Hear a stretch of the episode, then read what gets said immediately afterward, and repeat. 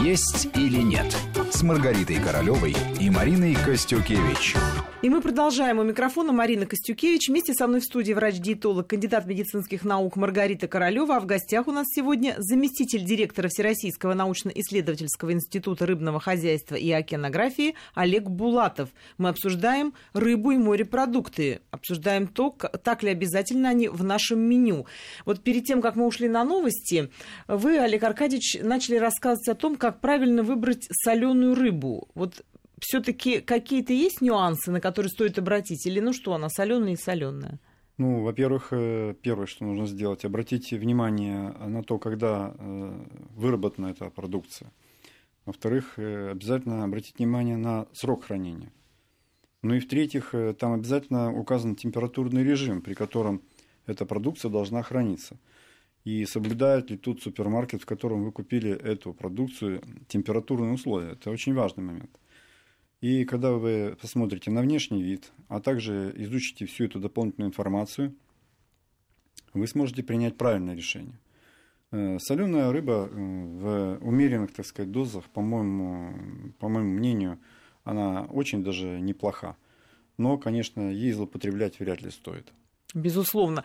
Не могу не спросить о консервах в советские годы это было одно из излюбленных блюд. Многие просто с картошечкой консерву э, или употребляли, или, допустим, на основе консервы, там, сайры, сардины делали супы э, рыбные. Тоже это было очень вкусно. Я помню, в детском садике нам часто такие готовили. Я обожала эти э, супы.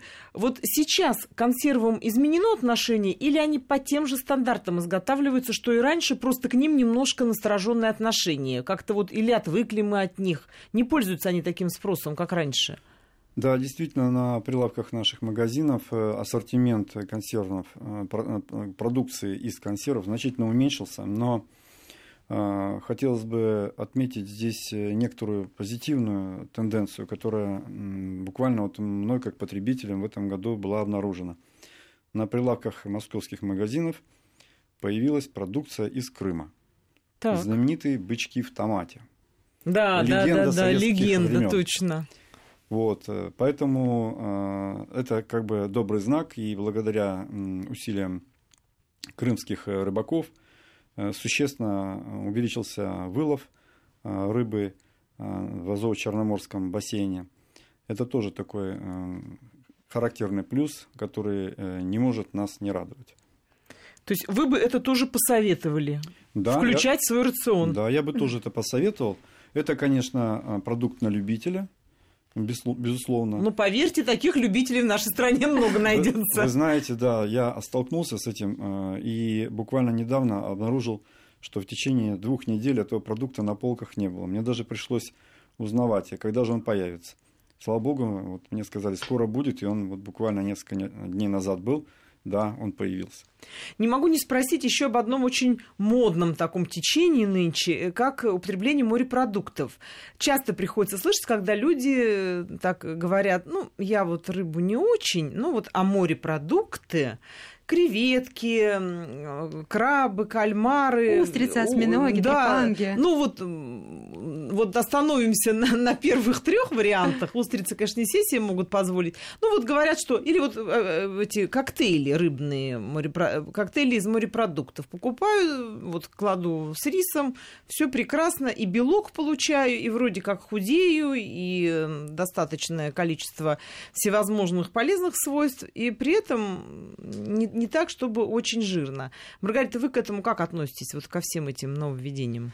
Для людей, которые живут в средней полосе, наверное, все-таки не сильно органичны эти продукты в силу того, что они э, ну, совсем в других регионах выловлены и поставлены на э, стол. И поэтому очень часто бывают аллергические реакции, к сожалению, на морепродукты. Поэтому главное не злоупотреблять. Но если мы едем на Средиземное море, э, и вот эти свежие э, морепродукты, которые вылавливаются непосредственно чуть ли не у нас э, на глазах, э, мы употребляем, нам, безусловно, безусловно, очень хочется снова и снова к ним возвращаться. То есть надо... игнорировать не стоит не в стоит этом игнорировать случае. надо. И опять-таки не злоупотреблять. Не злоупотреблять и там. Ну, два, э, три, четыре раза в неделю вполне достаточно для того, чтобы получить вкусовые впечатления и действительно э, получить все необходимое из состава этих продуктов. А состав такой же богатый, как и любые продукты моря э, по питательной ценности, по полинасыщенным жирным кислотам, по жирорастворимым витаминам и большим количеством, большом количеством минералов в составе морепродуктов, которые мы можем получить. А, но если мы находимся в средней полосе, морепродукты к нам едут на прилавок, надо э, понимать, что а, они будут соленые, пересоленные, потому что морепродукты а, сорбирует в себя соли тяжелых металлов, бактериальную флору, а, и для того, чтобы не, не было негативного а, фактора в смысле отравления потребителя, конечно, морепродукты, они сильно пересаливаются. Задержка жидкости, набор веса и высокое давление тоже а, человек, злоупотребляя такими продуктами, может получить. Скажите, Олег Аркадьевич, откуда у нас эти продукты поступают к нам на прилавок, вот в частности в столицу, вообще в регионы Центральной России? Ну, поставки, конечно, сейчас претерпели определенные изменения. Если раньше значительную долю на нашем рынке занимал норвежский лосось и атлантическая сельдь, то сейчас э, в основном э, наш дальневосточный лосось, частично лосось из э, Фарерских островов, из Центральной Америки – но вместо сельди атлантической, поставки которой значительно уменьшились, э, пришла сельдь тихоокеанская. Мы обладаем достаточным количеством биологических ресурсов, чтобы э, вполне насытить наш внутренний рынок. Что мы делаем, кстати, Россия достаточно высокий уровень потребления рыбы на человека имеет. И мы имеем все необходимые возможности для того, чтобы эти а, показатели увеличивать в будущем. А морепродукты тоже идут э, из, из этих же да, источников к нам? Да, да. Дальний Восток поставляет а, знаменитого краба, кальмара, который очень полезен. Кроме того, это минтай, треска, камбалы, палтусы. Там значительно такой существенный ассортимент э, рыбы.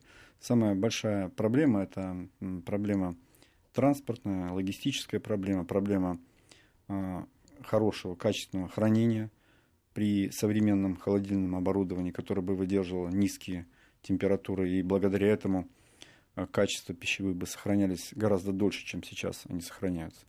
Вот эти проблемы надо, конечно, решать. Маргарита, хотелось бы узнать, вот с чем все-таки можно, и вы бы рекомендовали употреблять рыбу? С хлебом, с картошкой, с рисом, с макаронами некоторые едят. Вы бы на каком варианте настаивали? Как и любые другие источники полноценного белка, а, как и продукты животного происхождения, вот наземных животных, рыбу рекомендую всегда употреблять с овощными гарнирами, салатами, свежими салатами.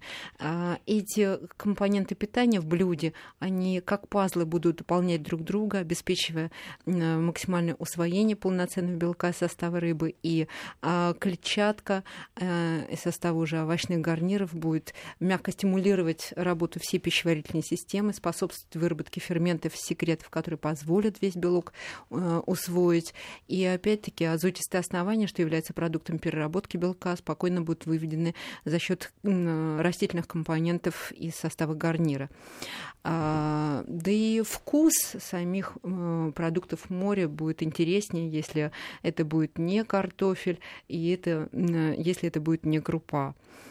А, а с хлебом? Вот селедочку. тоже например, как-то ну, просто с овощами селедку. Но это не должно быть просто основой питания, не должно быть на регулярном.